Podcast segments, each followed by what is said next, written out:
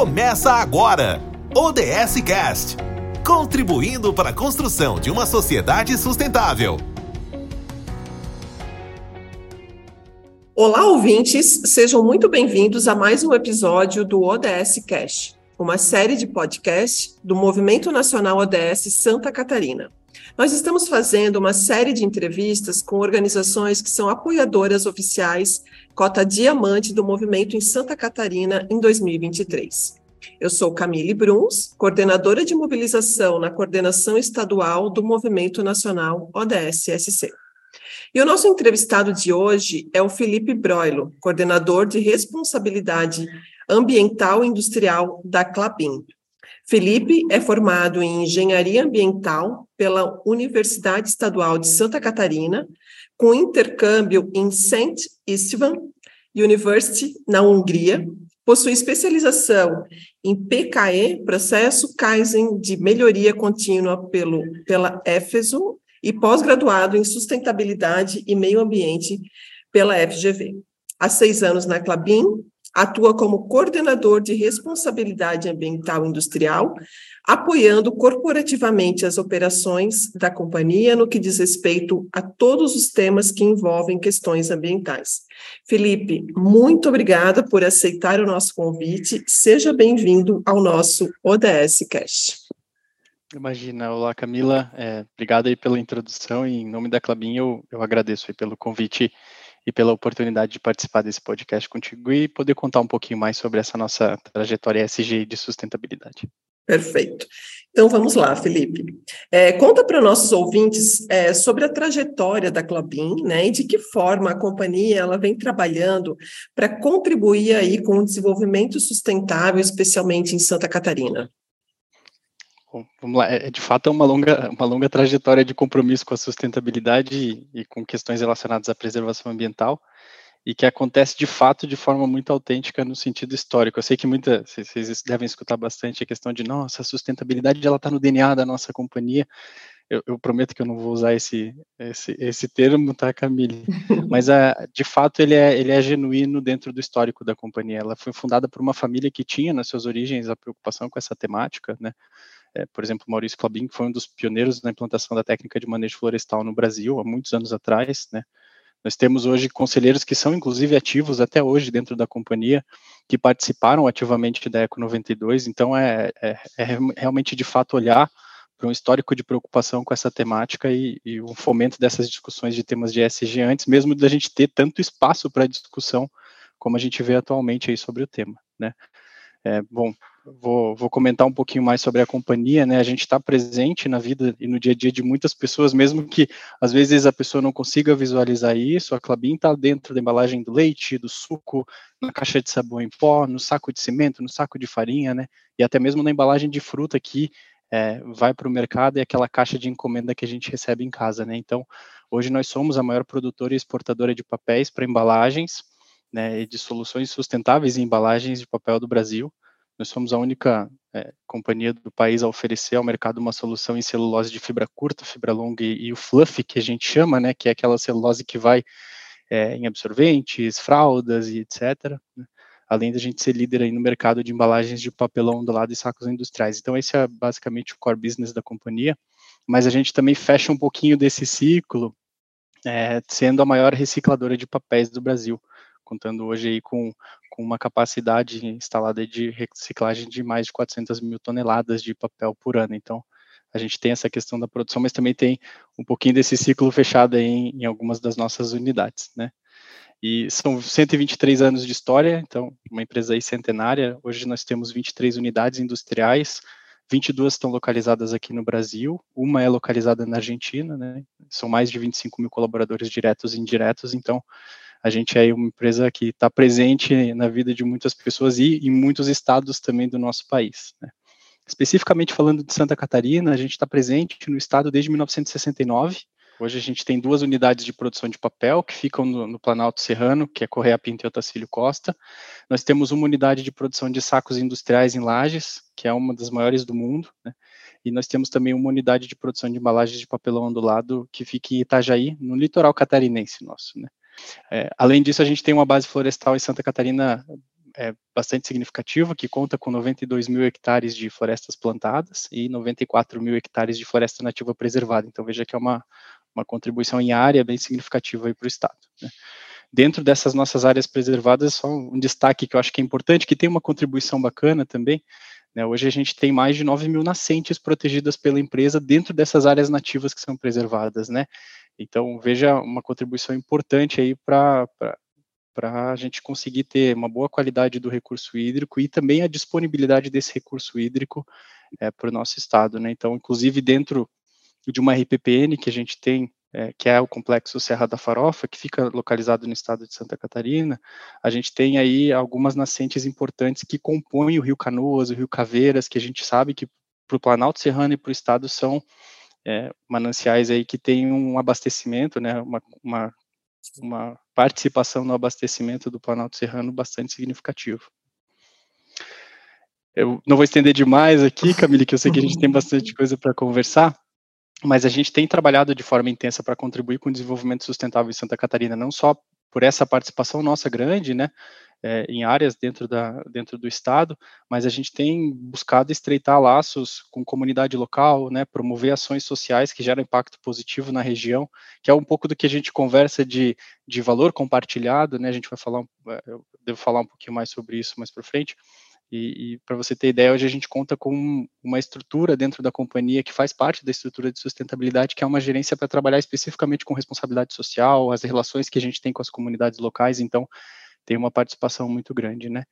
E mais um exemplo que eu acho que é bacana de divulgar, que eu particularmente tenho um carinho especial por esse programa, é o programa Clabin Caiubi, que ele acontece em Santa Catarina desde 2007 e tem uma participação muito grande é, da Clabin com as secretarias de educação do Estado, é, e a gente faz realmente um projeto que tem como objetivo capacitar professores para temática ambiental, né, com conceitos e práticas ali que enriquecem o conteúdo curricular das escolas, né, e essas, é, essas capacitações têm como objetivo passar para os alunos um pouco mais do conhecimento das questões ambientais, né, então a gente está falando aí de aproximadamente 50 professores de escolas públicas, estaduais e municipais que participam cada uma das rodadas que a gente faz, né, então tem, tem uma participação grande e eu sou um, um grande apoiador desse programa. Hoje, ele nasceu no Paraná, em Santa Catarina, e hoje a gente tem ele se estendendo para várias outras regiões aí onde a gente tem operações. Então, isso é um pouquinho das contribuições que a gente tem aí no estado também. Perfeito, assim, e é bem interessante a gente conhecer um pouco, né, dessa história da Clabin, e como você falou, a Clabin, sem a gente perceber, ela está dentro do nosso, da nossa casa, no nosso dia a dia, em tudo que a gente faz, né, em, relação à questão das embalagens, assim, e, e, e, ouvindo você falar um pouquinho sobre, né, um pouco, né, sobre o, que a, a, todo esse contexto aí da Clabin, e a gente de, né, já percebe de cara aí é, esse envolvimento com vários e vários ODS, né? Não tem como a gente não conectar tudo isso. É, então, conta para gente é, o que, que, motivou a Clabin a se tornar uma apoiadora do Movimento Nacional ODS Santa Catarina nesse ano de 2023.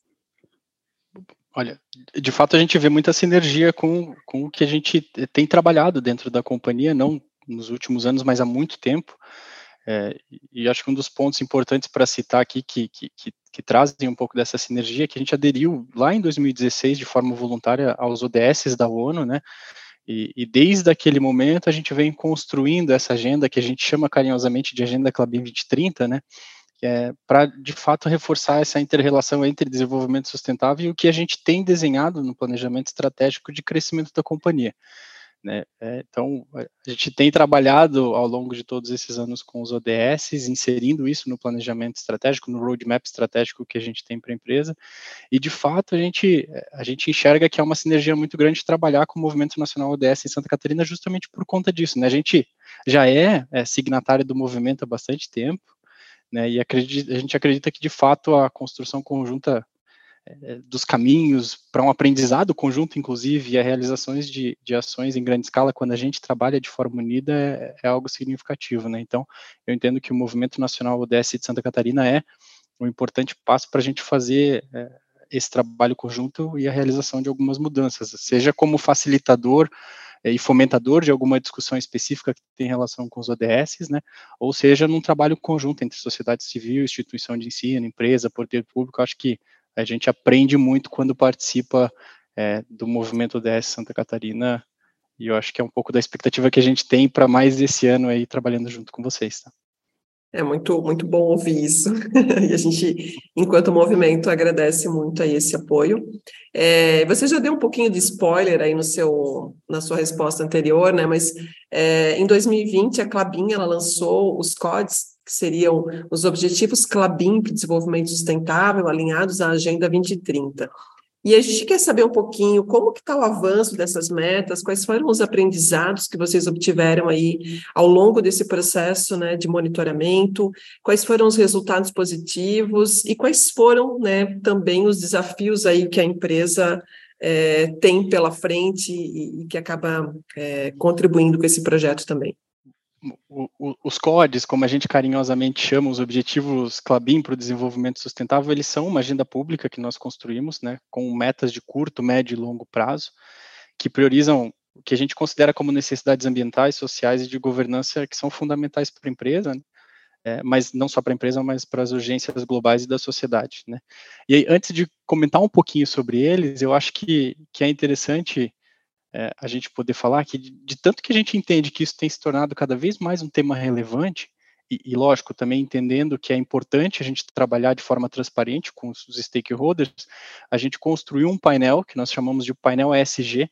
Então, se vocês entrarem hoje no site da companhia ou digitarem painel ESG Clabin, ele, ele é um site que a gente tem e apresenta de forma transparente os 23 temas que nós consideramos, nós consideramos materiais para a companhia, né, de forma organizada e compartilhando a forma que a gente tem trabalhado com essas com esses temas materiais, seja na definição das metas e como a gente tem evoluído ano a ano com cada uma dessas metas, é, até mesmo compartilhando mais informações relacionadas a outros compromissos que a gente tem, como CDP, TCFD, então é, muitos assuntos relacionados ao ESG e à sustentabilidade dentro da companhia, hoje a gente traz de uma forma transparente para todos os stakeholders é, conhecerem um pouco mais do que a gente tem evoluído e quais são os desafios, inclusive, que a gente enxerga ali pela frente, né? Mas falando um pouco, é, um pouco mais sobre é, os CODES, né, a gente tem indicadores que foram transformados em um índice de sustentabilidade dentro da companhia, então uma parte desses CODES hoje, ele faz parte da contratação de metas pela nossa diretoria da companhia. Então, hoje, é, nossos executivos, 100% deles têm o, o, índice de sustentabilidade como uma das suas metas também dentro da companhia. Acho que isso é um, é um ponto bastante positivo que eu queria destacar. Né? E é, só trazendo um pouquinho de exemplos de alguns códigos que a gente tem evoluído muito bem, né? Então, matriz energética, nós temos aí um objetivo de atingir até 2030 92% da nossa matriz energética de fontes renováveis e a gente tem evoluído ano a ano com esse indicador, né? Então, de 2021 que a gente estava em 89,5%, nós já pulamos para 90,9% em 2022, né? Então, tem, tem uma, uma contribuição bastante expressiva, e aqui eu queria destacar que a gente tem dois projetos que contribuíram bastante com isso. Né? Um, um dos projetos é o início de uma planta de gasificação de biomassa na nossa unidade aqui no Paraná, que é a unidade do Puma. Né? Mas também em Santa Catarina, a gente tem uma participação é, bastante interessante de é, utilização do tal que é um combustível renovável, né, que a gente gera no nosso próprio processo industrial, é, em alguns dos nossos equipamentos, que é o forno de cal, para substituir o consumo de óleos combustíveis. Então, veja que a gente tem cada vez mais olha, olhado para essas questões de matriz energética renovável como um ponto importante. E não só a matriz renovável, mas a gente tem uma participação e uma contribuição direta desse resultado também nas questões de emissões de gases de efeito estufa. Né? Então, veja que são iniciativas que contribuem é, em dois dos nossos objetivos. Né?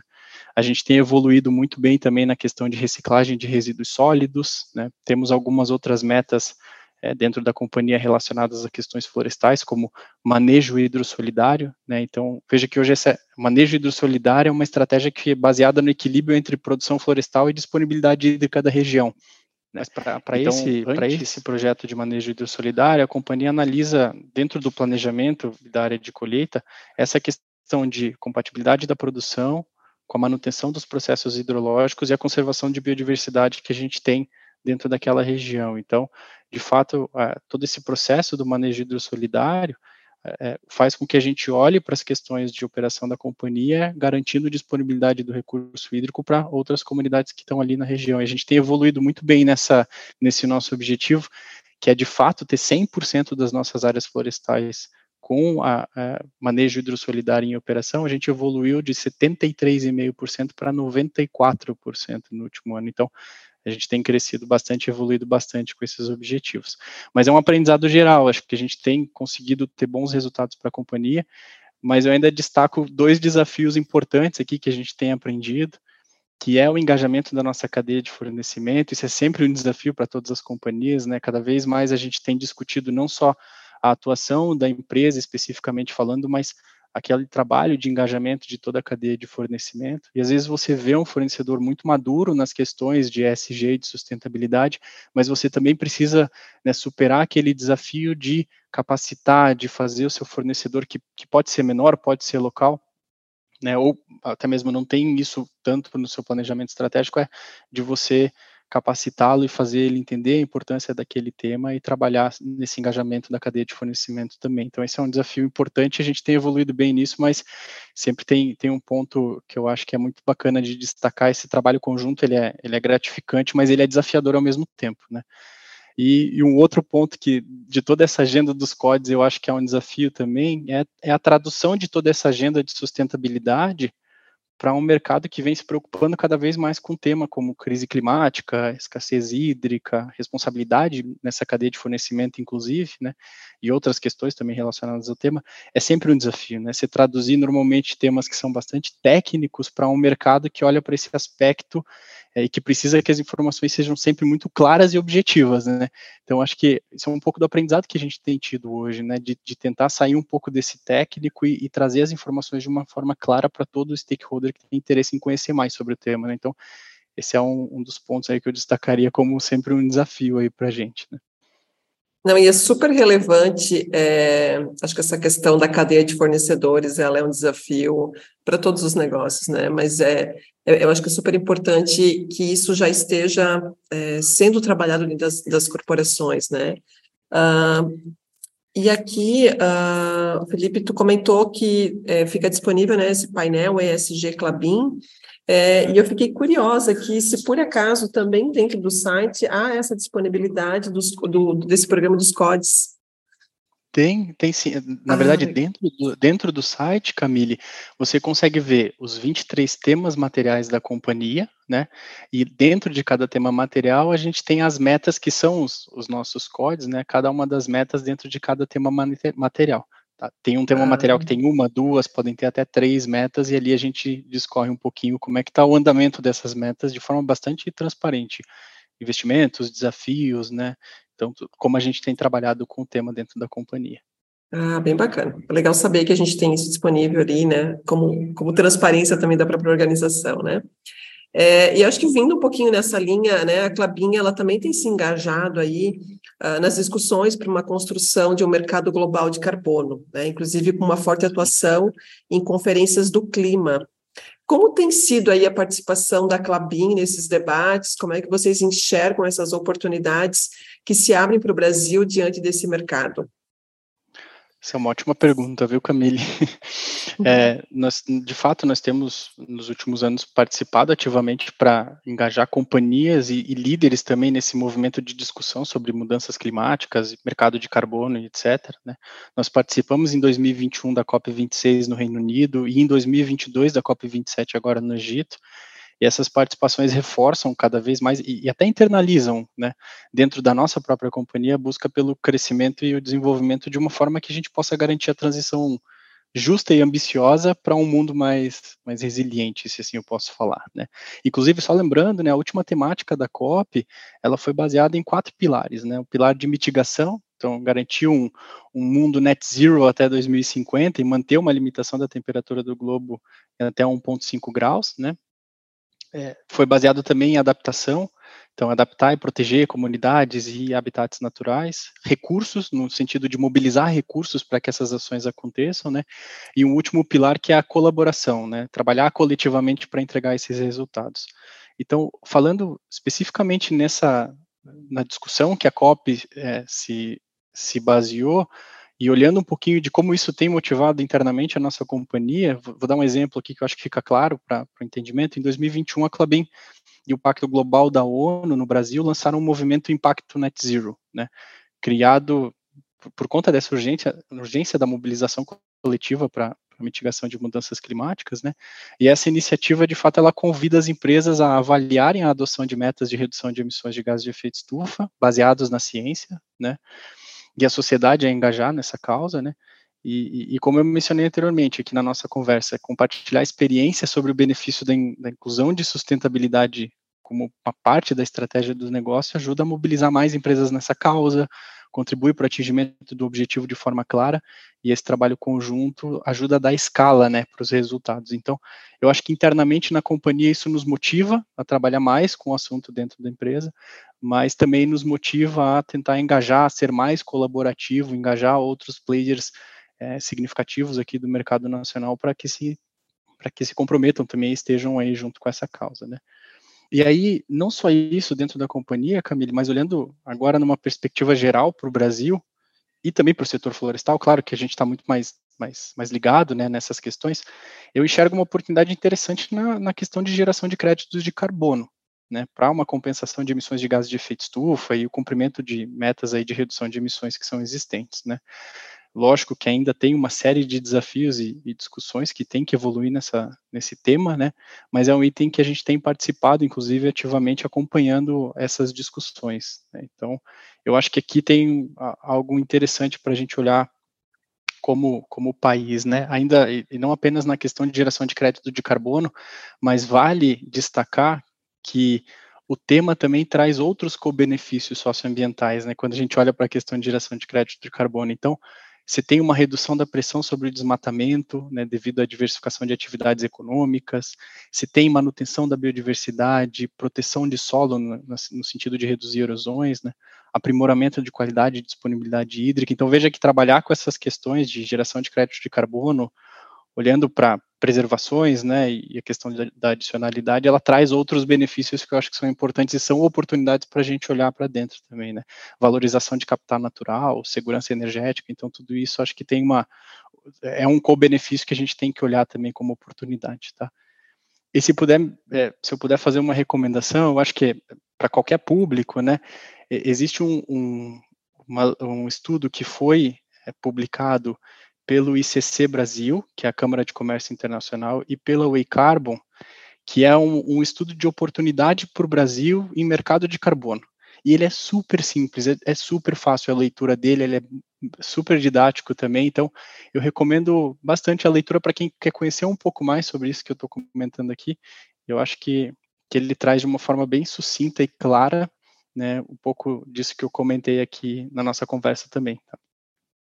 Não, perfeito. E é muito bacana, né, essa, essa interação com o público que a gente pode estar tá dando aí algumas dicas de leitura também. Então, fica é, e, a dica, né, para acessar. É, e o tema nem sempre é simples, né? Ele, ele é, uhum. tecnicamente falando, ele é super complexo, né? Então, Exato. entender onde é que está a oportunidade, como é que pode é, participar e quais os outros benefícios que isso, que isso gera, eu acho que é interessante de, de se conhecer um pouco mais também. Tá? Perfeito.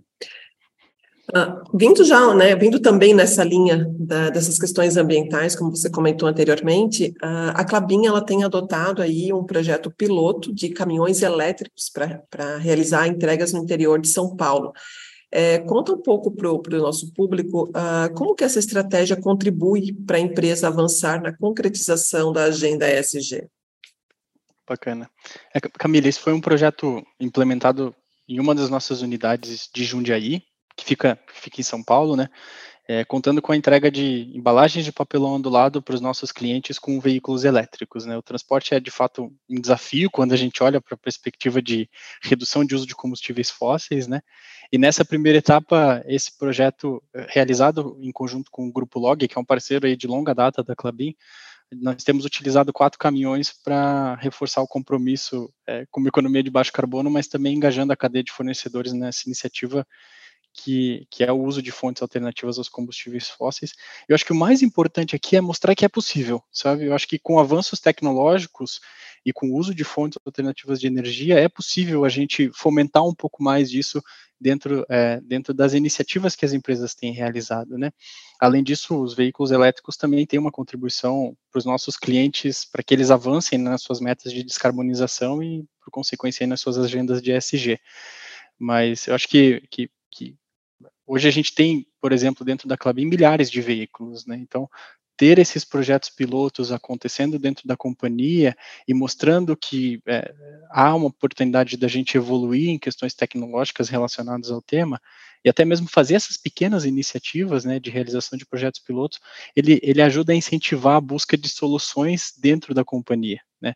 Não só nessas questões de transporte, mas fomenta o avanço de pesquisa, de desenvolvimento e de tecnologia para outras processos que a gente enxerga oportunidades também. Né? Então, eu acho que mostra um pouco o que é possível, né? A gente precisa evoluir em questões tecnológicas em cima disso também, mas mostra que é possível e incentiva a busca por práticas, né? Eu acho que é, buscar soluções em outros segmentos também é possível e esse projeto ele, ele, ele é um pouco disso, de incentivar e mostrar que um projeto piloto também gera resultado e também é possível de ser implementado, né? Independente do tamanho da companhia, da complexidade das suas operações.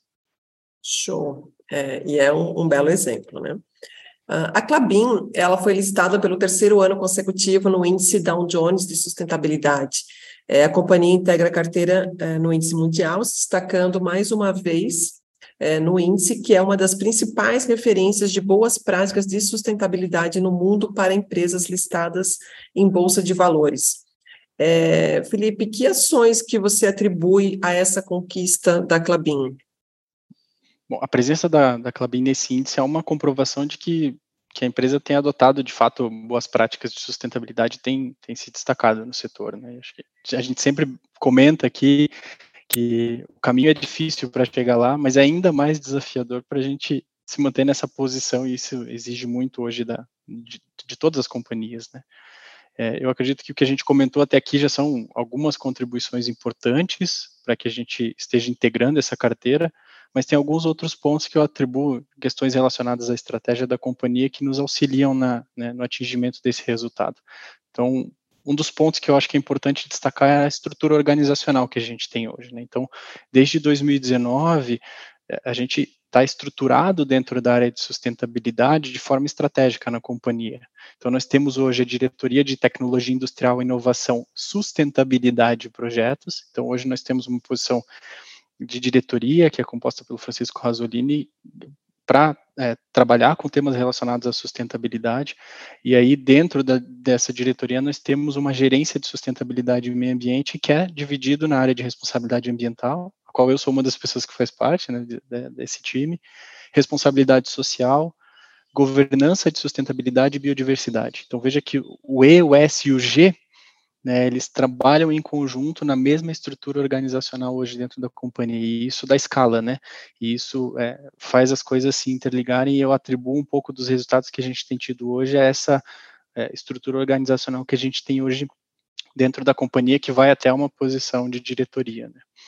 É, e a gente tem outras ações estratégicas, não só, não só essa questão organizacional, Camille, mas hoje, por exemplo, nós temos uma comissão fixa de sustentabilidade que é composto por diretores da nossa companhia, né, que se reúnem periodicamente para tratar temas que estão relacionados à sustentabilidade, né, uma visão estratégica de futuro.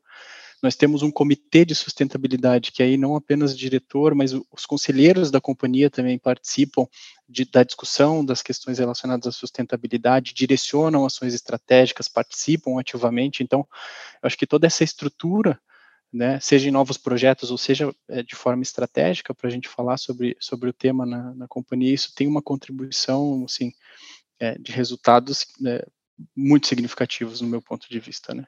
E também acho que é importante a gente comentar que a, a forma de abordagem de negócio que valoriza essa criação de um valor compartilhado que eu comentei no início da nossa conversa, né, ou seja, toda a, a geração de um valor econômico deve garantir também um valor para a sociedade, eu acho que é um pouco disso que também tem nos beneficiado e trazido esses resultados positivos, né? Porque a gente olha justamente para aqueles temas materiais, é, trazendo uma abordagem de criação de um valor compartilhado. E eu acho que isso tem, essa estratégia tem se mostrado aí, bem sucedida e tem sido reconhecida pelos principais indicadores de sustentabilidade do mundo. Acho que esse é um ponto que eu destaco aqui também como importante. É, eu acho que, é, alinhando um pouquinho o início da tua fala, né, quando tu coloca que os fundadores e os gestores estão né, com isso, com essas questões de sustentabilidade já desde o início, né? Acho que faz todo sentido quando tu relaciona isso à estrutura organizacional também. Felipe, conta um pouquinho para os nossos é, ouvintes aqui como funciona o processo de eficiência operacional da companhia e como é que vocês fomentam as questões como a bioeconomia e a economia circular. Né? Você já falou um pouquinho disso anteriormente, mas acho que é bacana a gente ressaltar isso agora, é, porque é um tema extremamente relevante aí para o próprio mercado. Sim, é, de fato a gente, como eu mencionei antes, nós somos uma empresa integrada, né? Então a gente olha desde a questão do manejo florestal, passando pela produção da celulose, do papel, até a fabricação de embalagens e embalagens de papel. Né? Então esse olhar que a gente tem hoje, quando a gente pensa em eficiência operacional, é, é de fato avaliar toda essa cadeia do, dos nossos produtos, né? Então, de forma mais prática, Camille, quando a gente olha para eficiência operacional na Clabin, a gente está sempre baseado na abordagem de melhoria contínua. Então, hoje é, tem um trabalho muito forte em análise de dados, né, que é, de fato, utilizar tecnologias avançadas para coletar, analisar os dados em tempo real é, sobre os nossos processos produtivos identificando falhas e oportunidades de melhoria. Né? Tem um trabalho muito forte em automação, né? investimentos em automação, aumento de eficiência e, e, precisão das nossas operações, além de treinamento, capacitação e análises críticas e ações de melhoria. Então, quando a gente olha para a questão de eficiência operacional, todo esse trabalho que a gente tem hoje dentro da companhia permite a gente ter aquela informação de forma rápida, assertiva e que nos permita trabalhar olhando para as oportunidades daquilo, seja uma informação é, do processo produtivo, seja um indicador de resultados relacionados à temática ambiental, às temáticas sociais que a gente tem hoje dentro da companhia. Né? E a adoção de, de, dessa prática hoje dentro da Clabin faz a gente conseguir aprimorar essa eficiência operacional, reduzir custo de produção, ser mais competitivo no mercado e de forma a contribuir, inclusive, para a evolução dos nossos indicadores ESG. Né? Então, é um pouco disso que a gente, quando olha para a eficiência operacional, como a gente trabalha dentro da companhia. E aí, quando a gente vai para as questões relacionadas à bioeconomia e economia circular, né? Acho que falando especificamente de bioeconomia, é, é uma questão focada na utilização de recursos é, e novas tecnologias para criar produtos e serviços mais sustentáveis. Né? Então, a gente olha na, no sentido de fomentar a, a a realização desse sistema, né, trazendo produtos com menor impacto ambiental, que interagem em um circuito, em um circuito fechado na cadeia produtiva. Então, por exemplo, utilizar a biomassa para geração de, de, de, de, biocombustível, né, ou algum outro bioproduto. Então, isso hoje ele é bastante discutido dentro da companhia e tem aqui uma participação muito grande sempre das áreas de inovação, pesquisa e desenvolvimento dentro da companhia. Então, quando a gente fala um pouquinho de bioeconomia, essa é um exemplo de uma de uma das contribuições e da forma como como a gente atua dentro da Clabin hoje, né? E aí, economia circular, eu também já comentei um pouquinho contigo no começo, né? O próprio conceito nosso como operação é, traz um pouco desse ciclo fechado, né? Como uma a maior recicladora de papéis hoje do país, a gente tem um pouco do, do próprio core business do negócio atrelado diretamente às questões de circularidade, é, mas além disso, Camila, a gente tem discutido hoje, inclusive, um conceito de bioeconomia circular, né, que hoje é, é pouco, pouco comentado, mas a gente já tem olhado para isso, que é um trabalho é, que, que, que, une, né, ele elimina as lacunas, fechando esse ciclo de uma forma economicamente viável, então a gente tem até discutindo um pouquinho sobre os dois conceitos de forma, de forma conjunta, né? Então, uso de, é, por exemplo, resíduos para com potencial energético para geração de biocombustíveis, né? Com é, trazendo mais sustentabilidade técnico-econômica ambiental para o negócio. Então, hoje a gente tem um pouco desse pensamento também dentro da companhia quando a gente olha para novos projetos, para a estrutura de crescimento. Então, é, é um pouco disso, acho que falar de bioeconomia, economia circular e também ter a oportunidade de olhar para os dois processos de forma conjunta. Né? E que faz todo sentido, né? Sim. É, a gente já, já vem falando isso né, na nossa conversa toda, que, que por sinal está super interessante, é, dessa questão de onde a Clabin quer chegar, né? Até porque quando a gente, uma, uma organização, ela pensa numa agenda para, né, olhando aí para a questão do desenvolvimento sustentável, nada é para amanhã, né? Tudo é, é para médio e longo prazo. É, e qual, qual é a visão uh, de futuro da Clabin? Como é que ela tem se projetado aí para 2030? Essa é uma ótima pergunta. A gente recebe constantemente esse tipo de pergunta dentro da companhia.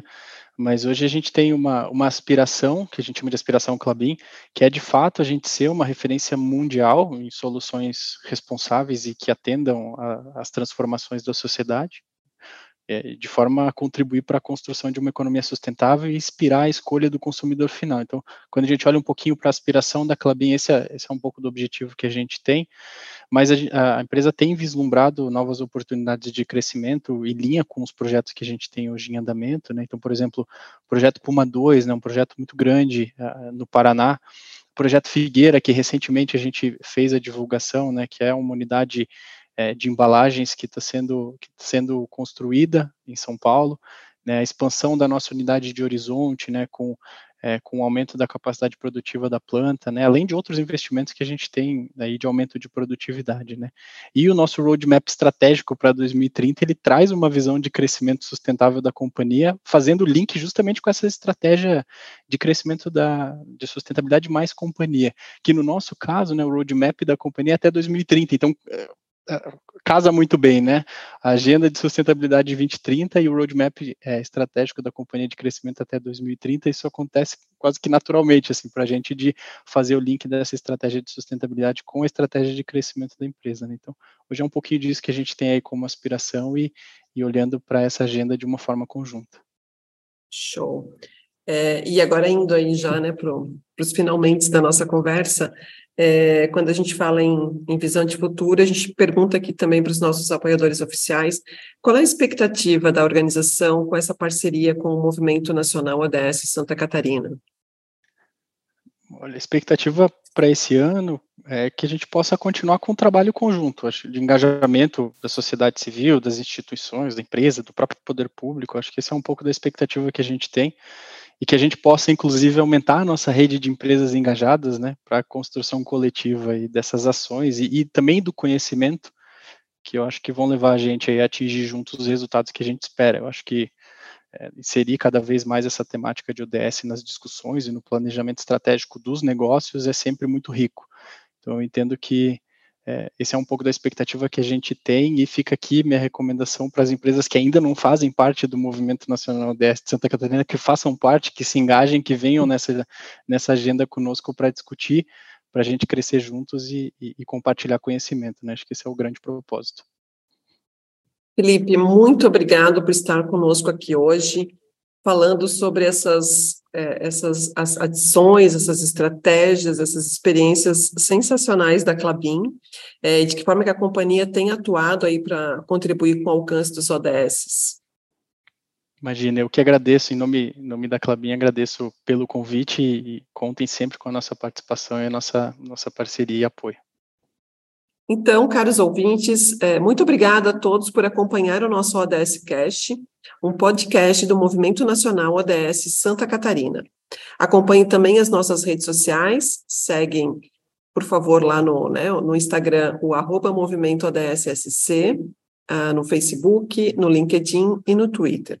E acompanhe também as notícias e agendas de eventos do nosso site, que é sc.movimentoods.org.br e até a próxima.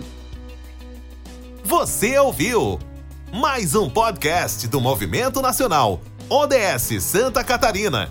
Para saber mais, acesse sc.movimentoods.org.br.